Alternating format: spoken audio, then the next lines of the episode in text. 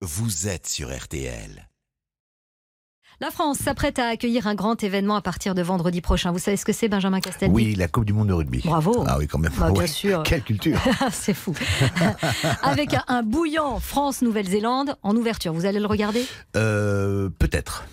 La France, ça vous intéresse, j'ai Dans la- compris. oui, hein. quand c'est la France, oui. Mais Voilà. donc, je regardais, voilà. Bon, mais il y avait, il faut le dire, une autre compétition un petit peu moins relevée sportivement qui a déjà commencé à Toulouse ce matin, la Coupe du Monde des parlementaires. Et c'est Yael Braun-Pivet, la présidente de l'Assemblée nationale, qui a donné le coup d'envoi sur les terrains annexes au stade toulousain.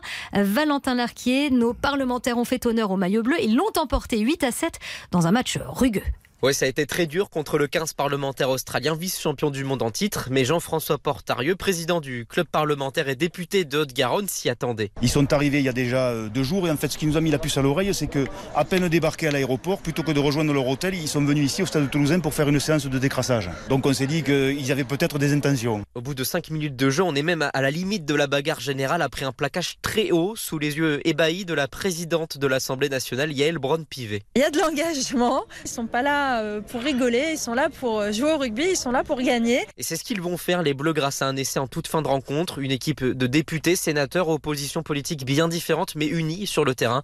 Pierre Cazeneuve, député Renaissance, en est le capitaine. Il y a des gens dans l'équipe dont je partage absolument pas les idées, que je combattrai à la fin de cette Coupe du Monde, et ça ne m'empêche pas de se respecter.